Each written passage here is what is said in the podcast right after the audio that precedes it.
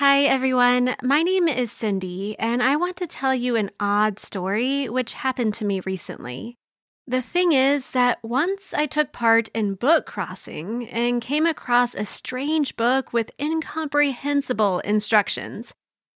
I live in New York, and book crossing is very popular here. For several years now, I've left the books I read in the most unusual places. People took them away quickly and then put new ones. Usually, they attached notes or wrote small wishes on the flyleaves.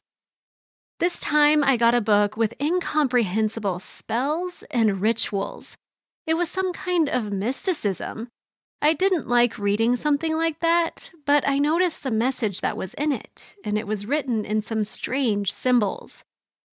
At first, I thought it was some kind of dead language, but I read through the book and realized that the message was composed of the symbols that were described in it. Fortunately, there was a transcript of them on the last pages. It took me several days to translate everything. It turned out that the previous owner wanted me to send him an email marked deciphered. I typed the message enthusiastically, and when I sent it, I was so excited I was curious who this person was and what he wanted, and the very next day I received an answer from him. Do you think he told me anything? Nope. The stranger just greeted me and sent me a code of numbers. The anonym also added that if I cracked the code, I would move on to the next stage of the mini quest. To be honest, after such an answer, I wanted to quit right away and forget about the stranger and his riddles. I didn't want to waste a lot of time on all sorts of mysterious messages again. And then I thought that maybe this would lead me to some treasures or antiques. I was simply overwhelmed by these thoughts and began to look for the right book in the library to decipher the message. It's probably hard to believe, but I found nothing there. I didn't fall into despair and started looking for the right literature on the internet, However, this brought no results either. There was a bookseller who had the only book that could help me, and it cost $200. It was very old and rare. By that time, I was excited so much that I decided to buy it. I just had to figure out the message. When I got the book, it took me a couple of days to decipher the message of the anonym, which he sent me by email but I ended up with just a jumble of letters. I thought that these letters were another riddle, so I tried to solve it. Unfortunately, I failed. I was so upset that I scrunched up that sheet, threw it away, and went for a walk all alone. But my walk ended in an unpleasant incident. The police came up to me and asked me to follow them. I was really scared. For some reason, I thought it had something to do with the code and the police were involved. But everything turned out to be much simpler. I was so deeply immersed in my sad thoughts that I didn't notice I crossed the road against a red light. The police saw the violation of the rules and immediately rushed to detain me. I was lucky to get off with just a warning and a short lecture on traffic rules.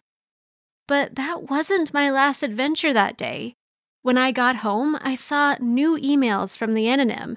He asked me when I would send him an answer because a lot would depend on it, perhaps even a human life. At that moment, I got so scared that my hands started trembling. I imagined that this man held a poor hostage in his basement. Maybe my solutions could save them. I wrote him an answer that I got complete nonsense and then I asked him not to harm anyone since I was ready to keep on deciphering the message. I started rummaging through the trash can right away to find my piece of paper and sent the jumble of letters that I had got to the anonym. I got a reply from the stranger right away. He wrote that I had done everything right, but I had to put those letters into words. The solution was so simple. And when I realized how stupid I was, I wanted to punch my forehead with my palm. When I put all the letters together, I got the phrase good deeds, which I immediately sent by email. Fortunately, that was the correct answer. The anonym congratulated me on the fact that the most difficult thing was behind me and that soon my quest would come to an end. He also added that an envelope with a small letter would be waiting for me outside the New York Public Library tomorrow morning. I began to look forward to tomorrow with great impatience. Excitement overwhelmed me, so I couldn't even fall asleep. As soon as it was nine o'clock in the morning, I ran to the library as fast as if a watchdog was chasing me. The anonym didn't specify where the envelope would be. I had to examine the stairs, even go inside the building and walk in there, examine everything outside. I surely looked like a crazy girl to onlookers. People looked askance at me, and someone even decided to film a video. It was really hard, but I found the envelope that was hidden near the lion sculpture. I opened it and saw a blank sheet with only for Cindy written on it. Was this a new riddle? I thought that it wasn't the only message there, so I started walking around the building again looking for some clue. Unfortunately, I couldn't find anything. When I got home, I examined the envelope and the sheet of paper, but I found nothing. I got tired of thinking about it all the time and decided to have a snack. In the kitchen, my mother watched a series, and who would have thought that I would find the answer to the riddle in that? According to the plot, the main character received a message that was written in invisible ink, and then I realized that most likely the letter had been written with a pen with invisible ink. Why didn't I think of that right away? After all, sometimes I use exactly the same ink. When I flashed a torch that was attached to a pen, I saw a small text. It said that $1,000 was waiting for me near the pond. Then I realized that there was no hostage. The anonym was just trying to make the quest more intense. On the way, I thought that this money would be enough for me to buy the purse I had dreamed of for so long. These thoughts gave me even more strength to reach the end of the quest. I managed to see a small cross on the ground near the pond. I started digging in the ground with my hands and came across a transparent bag with money and another note. It said that our world really needed such responsible and attentive people because only they could change it.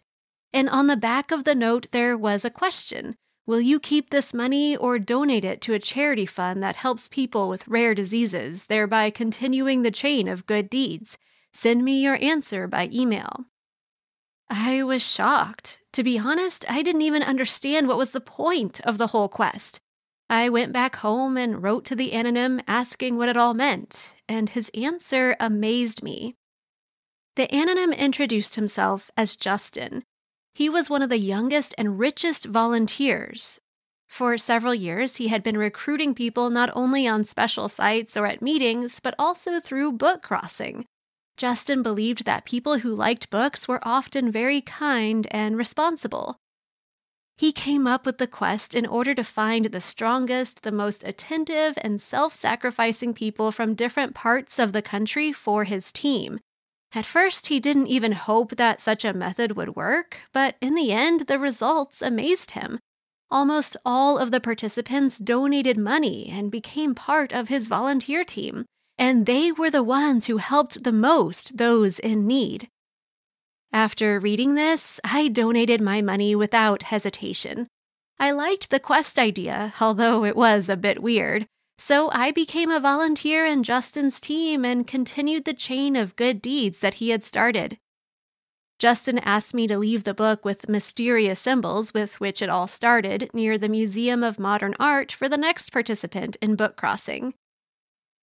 What would you do if you were me? Would you take the $1,000 or donate it? Give your answers in the comments, like the video, and share it with your friends.